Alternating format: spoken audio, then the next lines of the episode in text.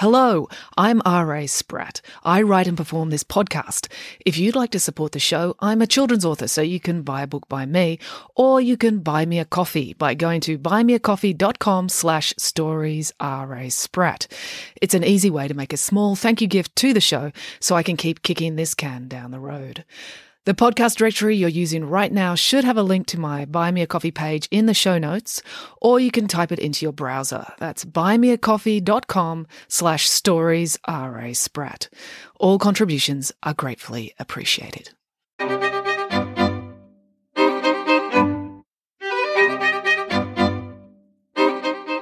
Hello and welcome to Bedtime Stories with me, R.A. Spratt. Okay, so today we're still reading The Peski Kids 4, Near Extinction, and now we're up to Chapter 6, Babysitting. Okay, here we go. Loretta did not officially start at Currawong High until the following Monday.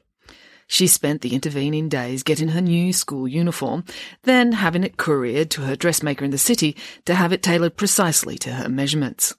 If she was going to have to wear polyester, at least it would be perfectly tailored polyester. Early in the morning, on what would be Loretta's first day, Joe, Finn, April, and Loretta were sitting in the kitchen eating breakfast. Loretta was not at all nervous. She was looking forward to exploring a whole new social dynamic. For her, going to a public school was like Jane Goodall observing chimpanzees. Every mannerism and behaviour would be fascinating. Dad and Ingrid walked in. Like most teenagers, the pesky kids struggled to be awake first thing in the morning, so added activities like talking were scarce. The only sound was that of munching and sipping as they consumed their food.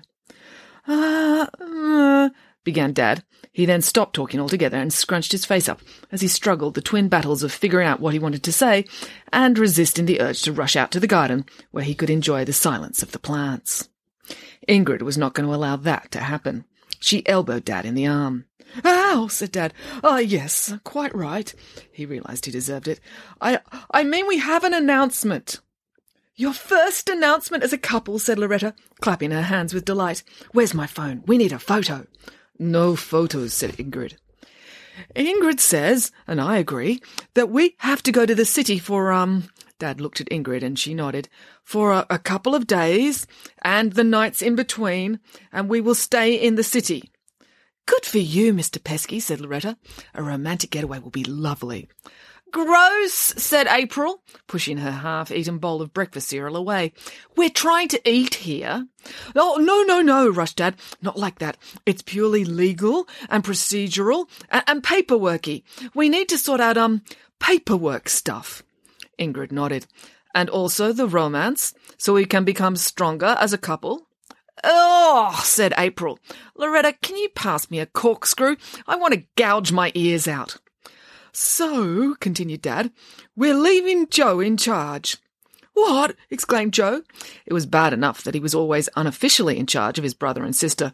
He didn't want to be officially in charge of them as well. Why him? exploded April. Uh, he's the oldest, said Dad. He assumed Joe was the oldest. He was the biggest, and Dad had been there for his birth, and it had been the first of his children. But Dad had become so used to having even the most basic facts proven wrong when it turned out they were all lies. And Joe is the most responsible, said Ingrid. Rubbish, protested April. He's the most boring. That's the only reason you've picked him. Well, they're not going to leave you in charge, are they? said Finn. Why not? demanded April. I'm responsible. Everyone laughed. I am, yelled April. You can't even control your own temper, Finn pointed out.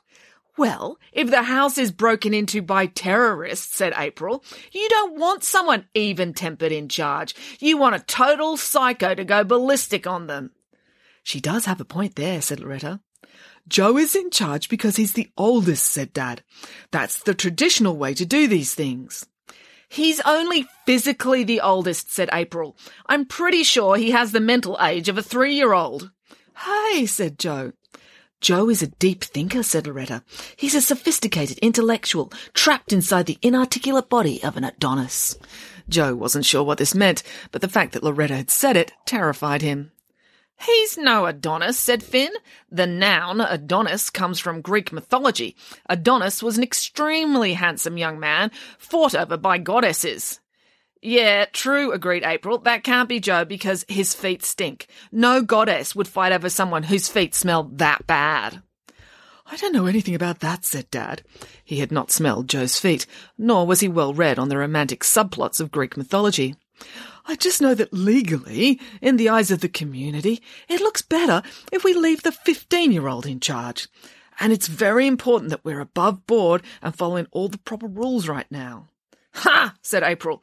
You're sneaking off for a romantic dream date, and we have to follow the rules. Dad just looked confused.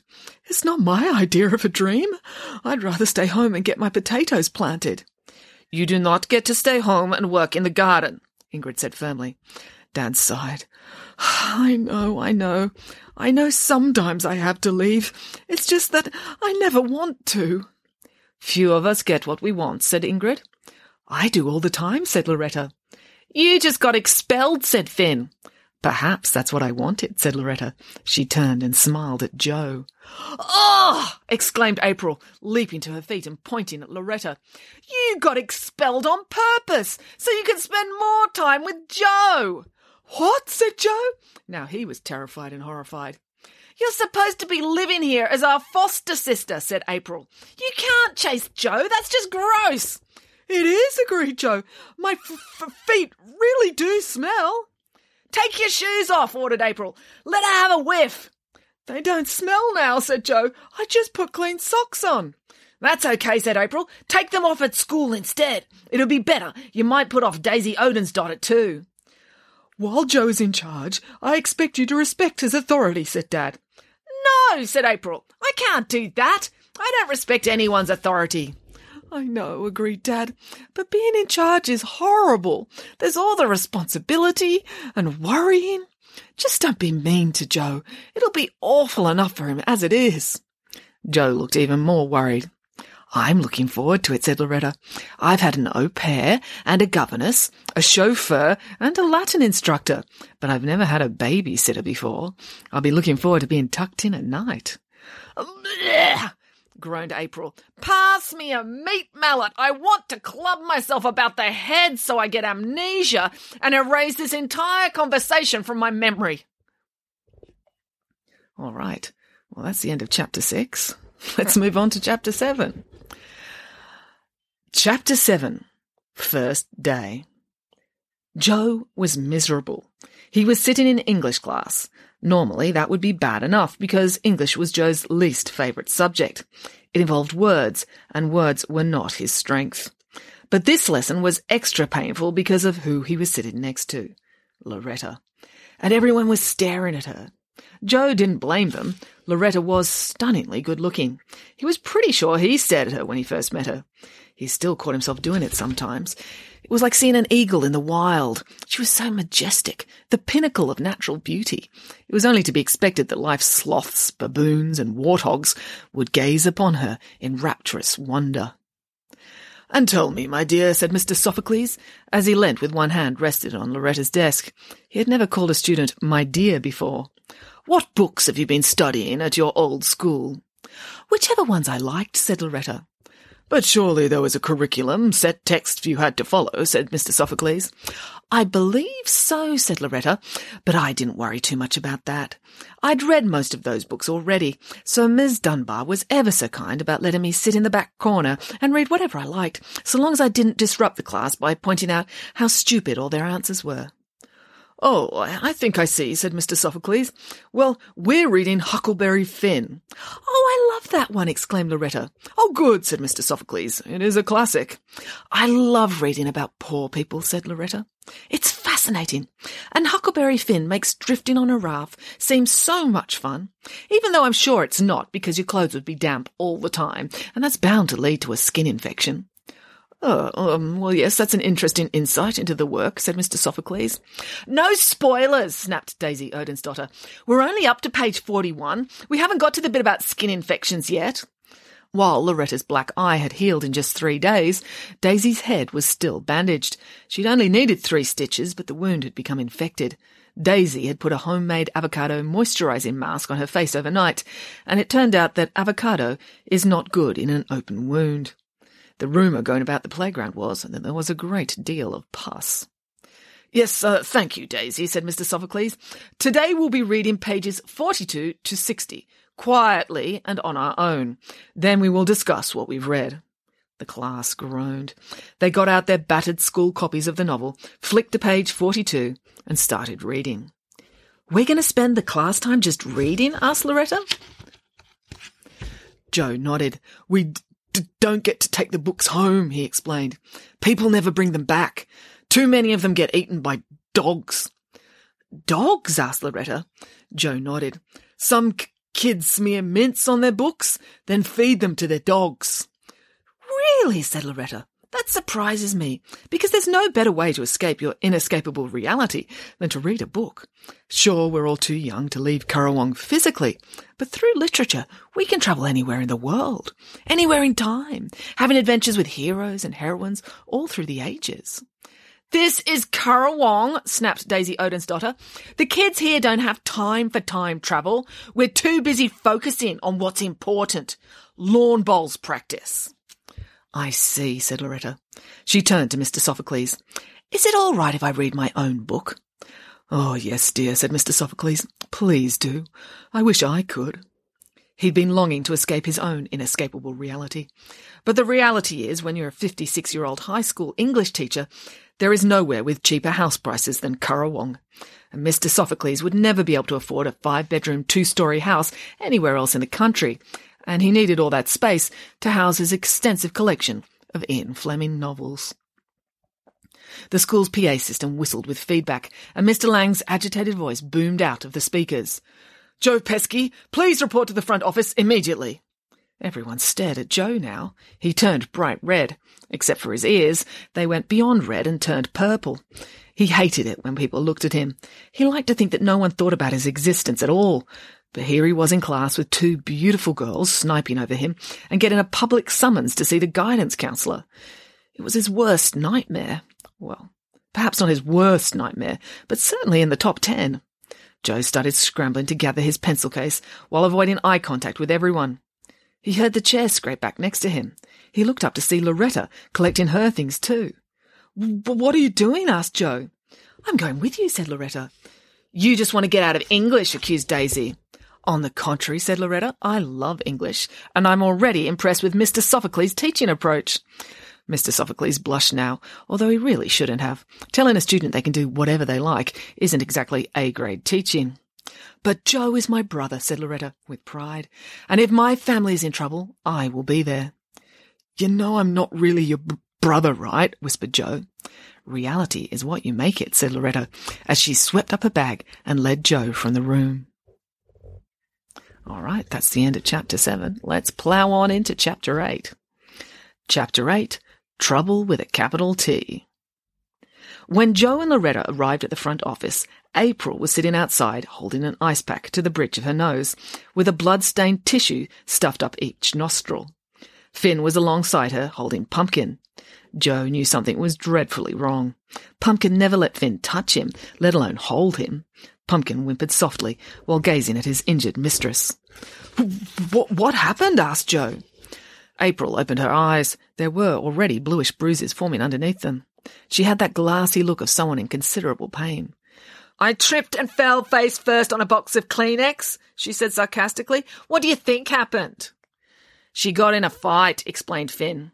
He knew his brother wasn't great at picking up on sarcasm. No, not again, said Joe.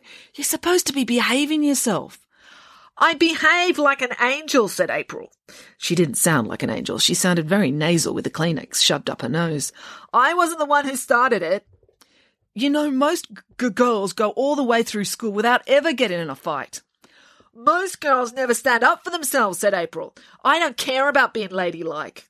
It's not just unladylike, said Joe. It's ungentlemanly. It's uncivilized. You should re- resolve your differences through d- dialogue. Loretta got expelled from St. Poshy Pants School for the super posh because she was fighting, April reminded him. That was a one off, said Joe. Yes, I usually punish my enemies with psychological torture, agreed Loretta. It's less messy. Well, for me, anyway. It looks like you came off worse, said Joe. April smirked, which was painful with a mangled nose, but she did it anyway. Actually, I didn't, she said with pride. Bam! The front double doors of the school burst open. A burly, middle-aged man strode in. His wife was close on his heels. They were both upset. The man slapped his hand on the front desk to get the school secretary's attention. What's going on? he demanded. Mrs. Pillsbury rotated slowly on her swivel chair to face him. Right now, the only thing going on is that you are being rude to me, Hayden Wirtz. Having been school secretary at Currawong High for 30 years, Mrs. Pillsbury knew everyone in town under the age of 58. Mr. Wirtz lost some of his bluster. Sorry, Mrs. Pillsbury, but what's happening about my boy? We got a phone call saying he was injured in a fight. Please don't say it's his face, wailed Mrs. Wirtz. He's such a good looking boy. April made a gagging gesture. She would have rolled her eyes if her eyes didn't hurt so much. Sick bay was alongside the secretary's office. Mr. Lang emerged from that door. He had spatters of blood on his shirt. You! cried Mr. Wirtz. I'm holding you responsible for this. Jason was headed for state rep. If this has jeopardized his chances, you're going to have a lot of questions to answer. Okay, calm down, Mr. Wirtz, said Mr. Lang. Jason is going to be all right. Dr. Singh is with him now. He's just about to reset the shoulder. Just then, a horrific, blood-curdling scream shook the building barely muffled by the thin, weatherboard walls of sick bay.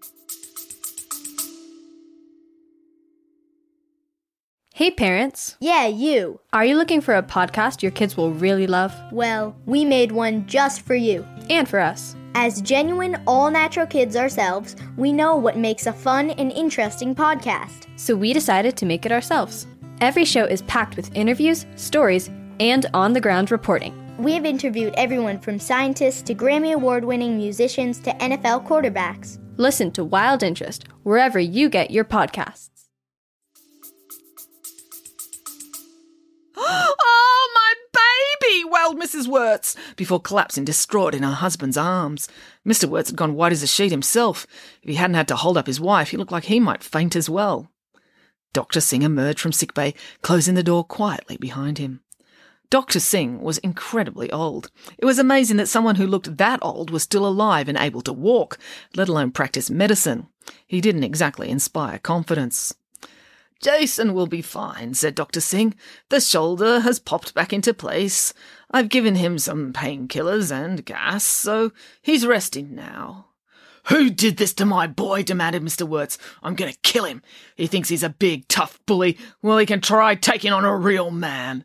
The school will handle this, said Mr. Lang. It's not appropriate for you to get directly involved. Don't give me that spat, Mr. Wirtz. This is a small town. Every man, woman, and dog will know who did it by tea time. Just tell me now. I can't, said Mr. Lang. Confidentiality procedures prevent me. Unfortunately, as Mr. Lang was saying this, his eyes flickered ever so briefly in the direction of the bench where the pesky kids were sitting, and Mr. Wirtz picked up on that. He spun around and spotted the four children sitting there. You, he accused. You'll pay for this. Mr. Wirtz lunged forward and grabbed Joe by the collar, hoisting him to his feet. Mrs. Wirtz gathered herself and started wailing on Joe with her handbag, too. Ow, said Joe. I d- d- d- didn't do anything. Stop! cried Mr. Lang, grabbing hold of Mr. Wirtz by the arm. But a school counsellor who spent most of his day sitting at his desk eating cream biscuits wasn't going to be a match for a farmer who spent all day lugging about hay bales and sheep. Mr. Wirtz barely noticed him pulling on his arm. How dare you hurt my boy, accused Mr. Wirtz. Gurgled Joe. He wasn't good at talking at the best of times. It was particularly hard when he couldn't breathe. It wasn't him, cried Mr. Lang. Don't make excuses, said Mr. Wirtz. No, really, it wasn't him, pleaded Mr. Lang. Mr. Wirtz paused for a moment, easing his grip. What? You're assaulting the wrong student, said Mr. Lang. It was me, said April, although it sounded more like it was me with her nasal voice. Mr. Wirtz looked down at April. She wasn't a large girl, just average height and very skinny. Normally, she seemed much bigger because her enormous amount of inner rage seemed to emanate from every pore of her skin, making her seem huge in the same way an angry cat looks bigger when it's puffed out its fur. But right now, she was slumped on a seat and in pain. She looked like what she was a skinny, injured 12 year old girl. You? said Mr. Wirtz. You're kidding. Nup, said April. But if you wait five minutes until my nose stops bleeding, I'll take you on. No one throttles my brother and gets away with it. You throttle us all the time, Finn pointed out. That's different, said April. That's done with sibling love. But you're just a little girl, said Mr. Wirtz. I take it back, said April, slowly getting to her feet. I won't wait until my nose stops bleeding. Let's do this now. Hold my Kleenex. April pulled the two tissues out of her nostrils and held them out to Finn. He pulled away. The blood-stained twists of tissue were the grossest thing he'd ever seen in his life. Knowing they'd been up his sister's nose only made that worse. April dropped the tissues and turned to face Mr. Wirtz. She put up her fists. I warn you, I don't fight to Queensberry rules. This would have been more intimidating if the two rivulets of blood weren't streaming out of her nose and she wasn't swaying side to side dizzily. Loretta gently grabbed April by the waist and guided her back to her seat. Just then, the back door of the admin building burst open. Where is she? I kill her! yelled Mr. Popov in his thick Russian accent as he strode into the foyer from the opposite side. He spotted April instantly, and unlike Mr. Wirtz, he was not taken aback by her size. Mr. Popov knew there was much more to April than that. How dare you break my rugby captain? Why you no break the winger or the fullback? Why you have to break the captain? The only one who any good? The only one who scored the goals? If he wasn't so delicate as a china teacup, he wouldn't have broken so easily, grumbled April. And in April's defense, added Finn, Jason was very rude. I mean, it's rude to be rude to anyone, but it's stupid to be rude to April. I don't believe it, said Mrs. Wirtz. My boy's always so polite. I've raised him to have good manners. And this one's a feral hoyden, said Mr. Wirtz, pointing at April. What did Jason say? asked Loretta.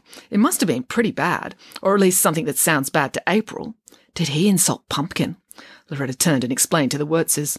April has emotional issues. In response to a childhood scarred by double abandonment, she refuses to bond with people. The only thing she cares about is her dog. That's not true, snapped April. I don't just care about Pumpkin. I care about all dogs and all animals. Except cats, they're stupid. Jason said how Loretta was the best looking girl at Currawong, said Finn, using finger quote marks to indicate that he was quoting Jason word for word, and that April was the exact opposite, and that it was weird that we were living in the same house, and that perhaps Loretta would give April some makeup tips so she'd be better looking, like wearing a paper bag over her head. April's fists clenched as she heard the words repeated. If Jason had been in the room, she would have had a go at him again. I don't believe it, said Mrs. Wirtz. There were 73 witnesses, said Finn. He was training with the rugby team, that's 15 players, and we were in our PE lesson, which has two classes combined. Everyone heard it. Besides, said April, I didn't dislocate Jason's shoulder. I grabbed hold of him and he was too tall to put in a headlock. So I pulled his jumper over his head and tied the arms together. He's the one who panicked, ran away with his head stuffed in a jumper, and slammed straight into the rugby goalpost. Mr. Wirtz was deflated now. Just then, Jason staggered out of the sick bay. His face was a grey white colour, and his arm was bound in a sling against his chest. He was clearly as high as a kite on all the painkillers Dr. Singh had given him. Mum? Dad? Can I go home? I'm tired. Mr. Wirtz sighed. Come on, son. He put his hand on Jason's good shoulder and guided him gently towards the front door. But when you recover from this injury, I swear I'm going to make you take jiu-jitsu lessons. I don't know. have my boy being beaten up by a little girl. Not just the girl, said Jason, lingering fear in his voice. Her dog bit me as well. Mr. Wirtz noticed Pumpkin. The little dog was looking his absolute cutest. Yeah, I don't think there are any self-defense classes for dealing with rat-sized dogs. You're on your own with that. He ushered his son and wife from the building. You will punish her, yes? demanded Mr. Popov. I no fall for this. I'm just a little girl excuse. Mr. Lang nodded. Yes, yes, you've gone too far this time. You can't, can't expel her, protested Joe. She didn't start it. Surely her severe facial injuries are punishment enough, said Loretta. Speaking of which, how did you get the facial injuries? Did Jason punch you? Ha! said April. That big lump of lard couldn't land one on me. She tripped and fell on a bench because she was laughing so hard when Jason ran into the post, explained Finn. April smiled. The blood had trickled down over her teeth, so it was a particularly grim smile. It was totally worth it. Fighting in any form for any reason is a serious matter, said Mr. Lang. There has to be an appropriate punishment. You are banned from going on the excursion. No! gasped April. Her thoughts went to the promise they'd given Professor Maynard. Joe and Finn leapt to their feet and started protesting too. You, you, you gotta let her go, pleaded Joe. She'll do anything else, offered Finn. She'll clean the school with her toothbrush. She'll polish all the teachers' cars with her own hat. She'll do anything. You've got to let her go on that excursion. It's just one excursion, said Mr. Lang. It's the most minimal punishment I could give. But think of the dinosaurs, pleaded Finn. How will she ever learn about them? I hate dinosaurs, grumbled April. There, you see, said Finn. It would be more of a punishment to make her go. And this punishment no good, said Mr. Popoff. His English got even worse than usual when he was upset. Punishment no find me new rugby captain for Wednesday's game. How's she gonna make up for that? That's it, said Joe. I'll fill in for Jason in the rugby match. Mr. Popoff made a scoffing noise. Ha! Russians are good at these sort of throat based noises. You, worst the rugby player in whole school. You're big, yes, but no rage, no animal instinct to drive the ball up field of play. I'll play then, said April. I've got enough rage for a whole team. She's freakishly fast and strong, too, said Finn. Mr. Popoff considered this idea. It's not so bad plan. She good at contact sport for sure, and perhaps Bilgong boys be afraid to tackle her. All right, I agree. But I don't agree, said Mr. Lang. You can't allow a 12 year old girl to play in a rugby match with 17 year old boys. Of course he can, said April. It would be sexist not to. If he's going to exclude me because of my gender, I'll have to consult a lawyer about that, and my family has a really good lawyer who costs how much? $800 an hour, said Loretta.